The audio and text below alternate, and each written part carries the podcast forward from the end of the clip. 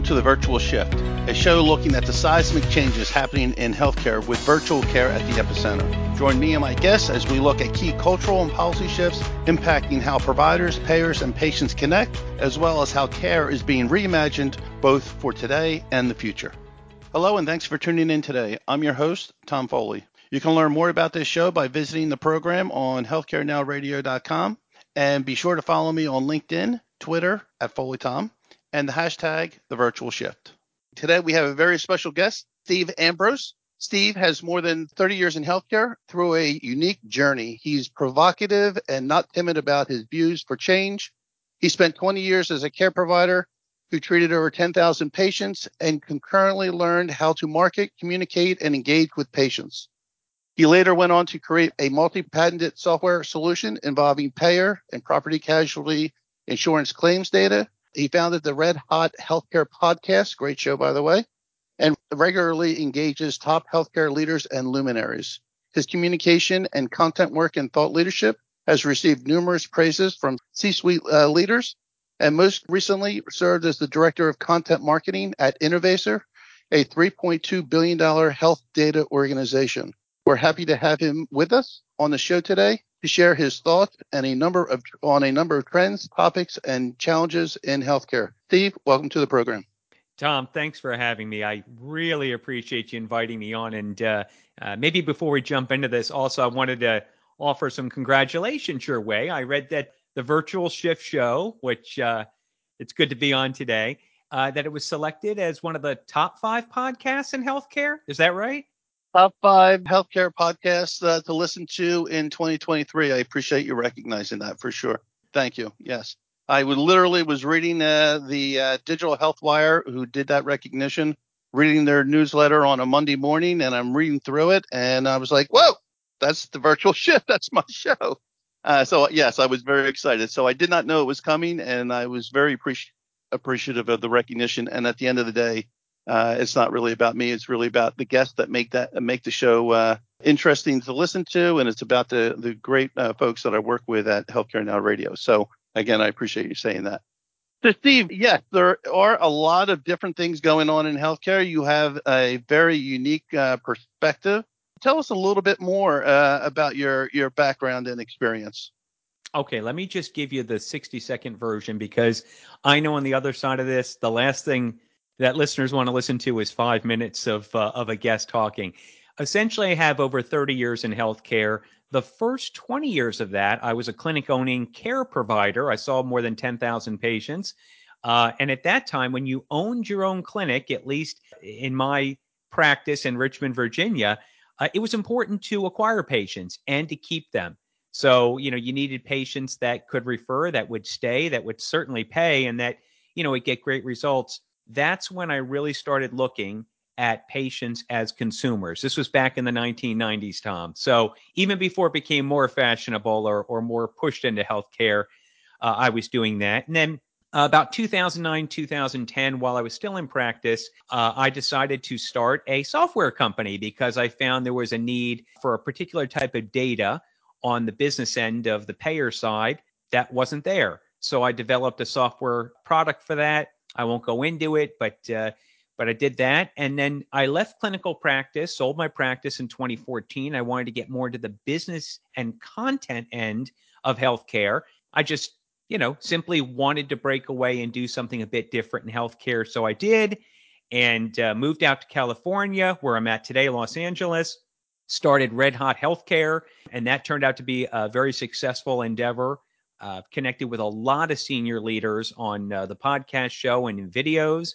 I have done a bunch of consulting. And then, uh, as you mentioned in your uh, read in, and I thank you for that, that most recently I served as director of content marketing for Innovaccer, uh, which is a, uh, a $3.2 billion health tech global company specializing in data interoperability. So that brings us to now, and and you are right when you say I've got strong opinions because I will make sure that uh, uh, I'm anything other than boring when it comes to answering questions. well, and we appreciate that. Uh, we like to be real here. Let's get real, or let's not play, as I always say. All right, so Agreed. you know, hey, there's a lot of things uh, taking place. You know, uh, you mentioned 2010. That was right about the time when uh, tech was passed. Just prior to that, uh, EHRs be, be started become real. Uh, some may say that's when the problem started, uh, or the solution started, depending on your perspective. And so, you know, but we're now fast forwarding past the pandemic, and you know, it's 2023 what do you think? What do you see or think about the biggest challenges uh, in healthcare today? Well, I, I think the single biggest challenge today is, and, and I'm not going to mince words here, Tom. I, I'm just going to tell it like it is. But I really believe the biggest single problem in healthcare today, which by the way is is a silent problem largely, though it's felt all over, it's not often talked about, and that is affordability.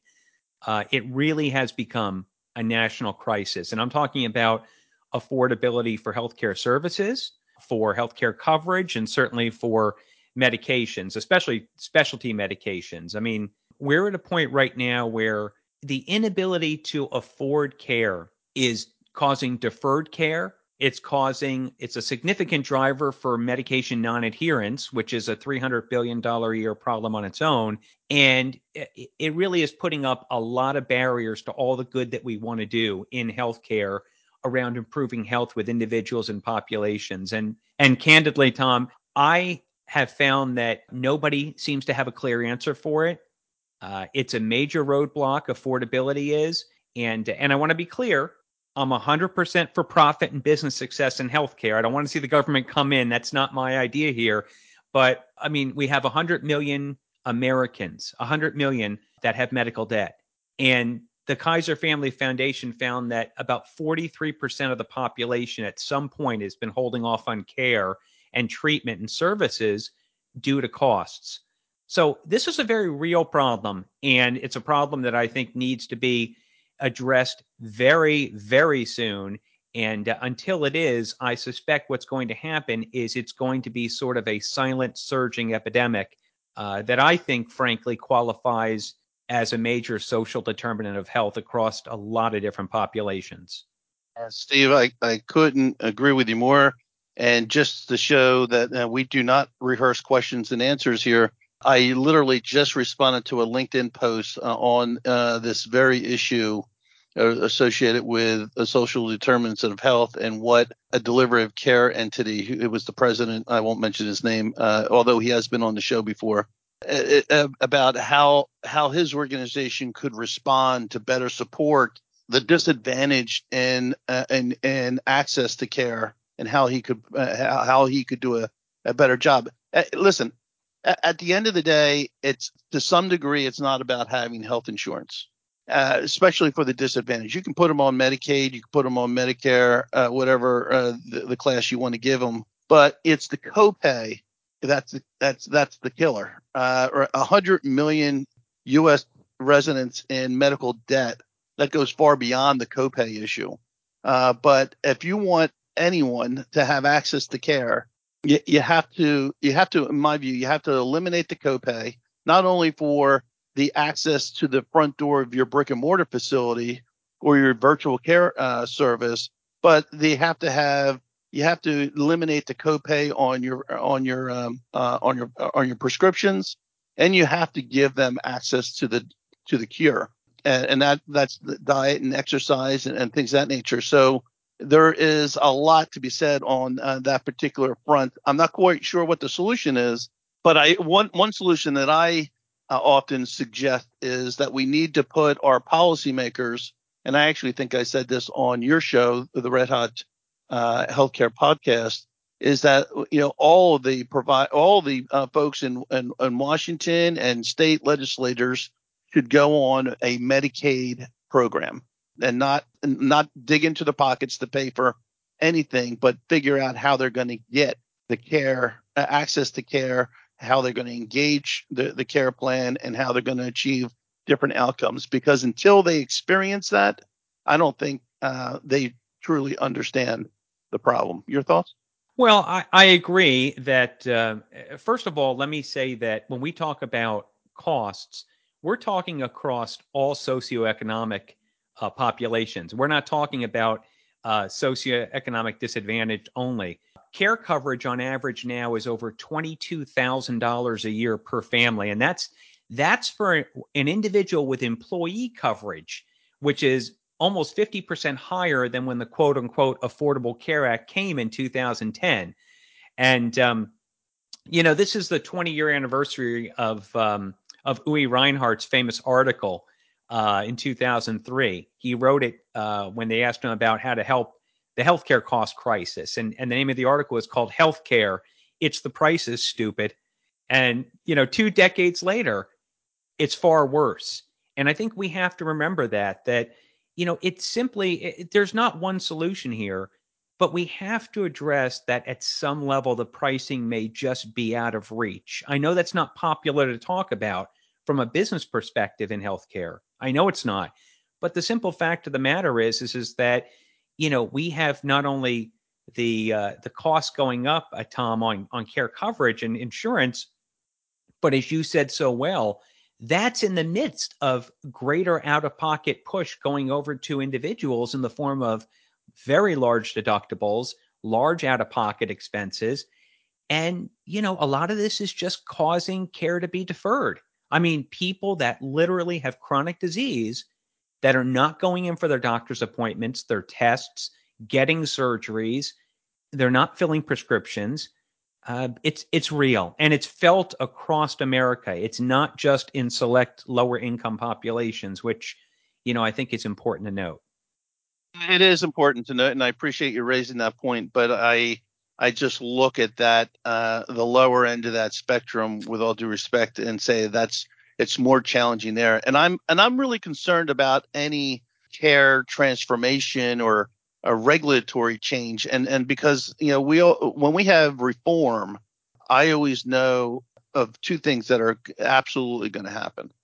And the and those two absolutes are uh, providers are going to get paid less and and consumers are going to pay more and and and so that's the point right? It doesn't get any better. Uh, so it, that leads me into um, uh, uh the next question. You know we have these we have new technology now right? We we come through the pandemic. You know, the doctors and the patients love telehealth, which is inclusive of remote patient monitoring and uh, and chronic care management. But there, you know, some some there's there's a lot of adoption out there, but there's it's still s- slow, if you will, overall because it's not a ubiquitous service yet. We haven't reached the tipping point. What do you what do you what do you think the greatest needs are for change? What what what what is the what is the big shift in your eyes and and the, and the greatest need for change. Okay, well, I'm glad you asked me that. Thank you. Um, I th- let's look at this in three key areas, and, and there's more than three, but let's just break it down. At least I'll break it down into the three that I'm most concerned about right now, or or feel like the shifts are going to happen. And the first is staffing. Uh, it clearly remains a tremendous challenge uh, for providers, and it impacts quality, safety, outcomes, and and I'm sure you know this already, Tom, as do your audience, but you know, the physician burnout rate this year is higher than ever. And this is after the pandemic. It's after the pandemic. The pandemic is no longer the excuse. This is systemic. Uh, physician burnout, I think 63% of physicians reported signs of burnout at least once a week. Uh, this was really interesting that the uh, National Council of State Boards of Nursing in the last month came out with a study that um, 100,000 nurses left the workforce during the pandemic. And by 2027, Tom, uh, the NCSBN estimates that almost a million, 900,000, actually, I should say almost 900,000, or almost a fifth of all the registered nurses intend to leave the workforce by 2027. And according to that survey, you know, a quarter of the nurses, you know, cite burnout as a major reason uh, that happen a lot. And so I see AI being tremendously important in making work with the electronic health record more efficient, less stressful.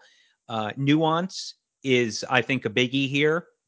There's other companies in this space, uh, but ultimately, um, that's going to be key. And I think uh, with staffing, the other thing is the use of technology and care extenders so that lower level staff can support nurses.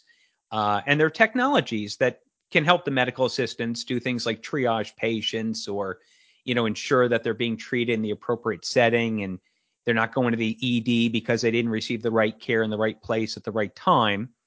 Uh, so first is staffing. Second, I certainly would agree with you an increase in remote monitoring technology, moving care to the home. Um, you know, we need lower cost settings like homes and telehealth and retail locations are coming into play. Uh, it's moving care closer to the patient.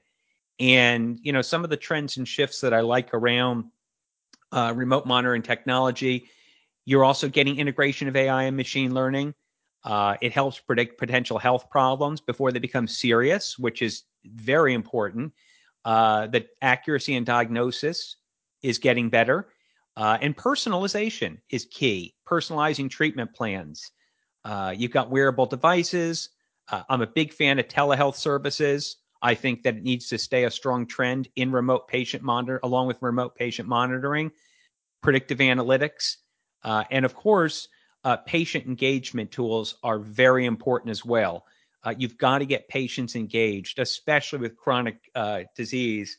You've got to get patients being more proactive here. So the tools are going to be very important when personalizing. And then, you know, I would say that uh, the last would be data interoperability. Uh, the key here is in really tying together all the data around a single longitudinal record uh, to help drive better quality, uh, better care outcomes, better engagement, and, and, frankly, better levels of personalized communication and care contextualization. It's going to be very, very important here. And I, I want to give a shout out, Tom, to my former company, Innovaccer.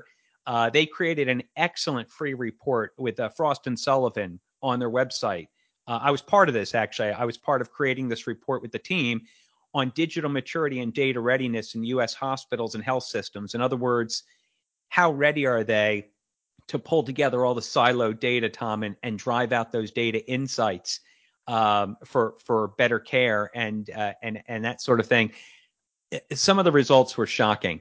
Uh, so I would invite folks to go to Innovaccer and, and download that digital trends report but those are the top three. I, I would say, uh, you know, staffing. Uh, second would be remote monitoring and moving care to the home, and then third would be uh, the the growth and effectiveness of uh, data interoperability or data readiness. Yeah, I yeah I would agree. My audience has heard me say a thousand times. Uh, we have a larger, growing, sicker population, less doctors and nurses, and uh, and the hospitals and the emergency rooms are just getting over overflowing with with need, uh, and it just becomes uh, an untenable uh, situation. But you raised the second point of engagement, patient engagement, and I am a true believer that if we can focus uh, much more on the engagement side and the intervention side, and this is where I believe remote patient monitoring, chronic care management come into play the, the more intervention that we have, we can solidify, hey, you know, your blood pressure is really high today. Did you just eat a pound of bacon and, and consume all that salt? Uh, or, are you not taking your meds? Or, you know, there's reasons, uh, there's things that we can do early on to uh, get that patient back on track to mitigate that emergency room visit, taking pressure off of limited resources. That does, that's a reduction of uh, hospital admissions a, as well. And I, I just think that the the intervention side, the patient engagement side, is really a part of the overall solution. So the more that we can get patients engaged and know that they have access outside of the uh, outside of the limited uh, every six month visit to their doctor, or even I'll even give them the benefit of the doubt every three month visit to their doctor that's really, uh, in my view, the secret sauce to uh, transforming the delivery of care is patient yeah. engagement. Yeah, and, and the thing is, you have to, and the thing is, I all of that so true. The other part of this that I would add in, which I'm I'm sure that I think is very important, is the ability to drive value in their mind. We know it's valuable healthcare providers and healthcare companies know the value of an integrated experience and making sure there's no care gaps. But how do you make it really engaging and how do you make it valuable in the patient's mind or the health yeah. consumer's mind? And that's not always easy. Uh, you know, one of the things we're seeing is uh, integration of of greater uh, consumer engagement and customer experience and some of the more progressive health systems now they're they're even looking outside of healthcare for this because you can you can throw the stats all day long but it has to be important to both sides uh, to to get action to happen i agree and i and i'm really encouraged uh, by your third point uh, data interoperability i know what uh, Innovaccer does very familiar with them they do some great work but we also have a developing effort uh, with the QHINs and, and, and things of that nature. And I think that's going to add. Um, it's not going to be the solution to the problem, but I think it's gonna it's gonna add to the probability of getting better at understanding who that patient is across the disparate delivery of care units, uh, primary care, acute care, and and uh, and, and alike. So I'm, I'm I, I think that that's all uh, great stuff. You know, one of the areas that has been uh, a mixed bag has been what folks refer to as the metaverse. What are your thoughts on it uh, in context of healthcare? Uh, I'm glad you asked me that. You know, the metaverse has really been a mixed bag, uh, as you said, Tom, and and I think part of the reason is the way it was initially delivered, uh, not even in just in healthcare, but just to the just to the consumer as a whole you know, everybody when when Facebook changed into the word meta, I think the thinking was, oh, we're all going to be, you know, virtually sitting on top of the Eiffel Tower having lunch and chatting. And of course, when Meta created their great big rooms and get-togethers uh, with their monster you know, billions of users, it, it, sort of all fell flat. There wasn't many people that engaged, and uh, I don't think you're. First of all, I think it's incredibly powerful uh, because I'm a big fan of driving experience. And I think that certainly as we go more digital, it's going to be important to keep people's attention, to get them engaged, uh, to create virtual environments that make them feel comfortable. I think that's all very important, but it has to be delivered slowly and with real strategy and thought. For instance, I think one of the biggest friction points in the metaverse is this idea that you have to wear headsets. Yes, if you wear headsets, you're going to get a 3D engagement. It's going to be wonderful. You can put things on your hands and reach out. But you know what? You can start by delivering a virtual experience, especially in value-based care and and in marginalized communities and and that sort of thing. You can you can create that in 2D. You can create that so it looks like a first-person video game. That could be a stepping stone because what you're looking to do here is you're looking to create improved experience and engagement. And I think there is a huge opportunity, not in creating rooms you walk into with a headset, that's part of it, and part of training surgeons. I know those things exist, but I like sliver experiences. I call them sliver experiences. I like where you can go into interaction points, Tom. Let's say, let's say I were going to, and I'm not going to favor any companies. Let's just say I was going to Ascension and I went on their website and I wanted to schedule an appointment. Um, could I do that by clicking on the website and being taken into a virtual environment to schedule the appointment? Maybe ask a few questions. Could I could I be talking with a chatbot? And maybe the chatbot says, "Hey, I'd love to connect you with our virtual so and so to discuss your finances and insurance. Can you click the button now? Well, we'll make that happen." Boom. And you go in. 2D not 3D, 2D, right there on your website on your flat screen. Um, what if you're on a health plan? You want to go ahead and find a doc, Tom. And instead of just looking at your text list and scrolling down, what if you had headshot avatars that when you clicked them, they'd have the voice of the provider with engaging words, engaging tone, or or what if, you know, I don't want to go on and on, but even revenue cycle. What if you want to bridge financial experience into patient experience and you want to create some memorable moments, maybe doing that in a whole different way than a phone call or a, a letter saying pay your bill, you can have a portal for financial experiences. So yeah. You see where I'm going with this is, is that you don't yeah. have to create a great big room with millions of people wearing headsets. You can start with designing custom sliver experiences. That's the first dip of the of the toe in the lake. And you can do that right through the digital environment that that many provider organizations and payers already use. So we have uh, we have a minute left. And uh, so, so talk very uh, briefly about uh, consumerism in healthcare. How does the consumer start to drive transformation versus their coming from their healthcare provider or payer? I know we have limited time. I, I actually have a client right now who is in the uh, in the retail space. They work with Subaru, and they've they've done some amazing work on customer experience, and and and they're getting into healthcare too. Uh, just in case anybody is interested, uh, but I will tell you that um, the American Hospital Association came out this year with a remarkable uh, flash report that said that you know the retailers that are coming into healthcare uh, could be actually taking over up to $260 billion of market share in primary care by 2030. Uh, Tom, this is real. It's real because what's happened is um, a lot of the cost issues and a lot of the fragmentation has created low hanging fruit, especially in primary care.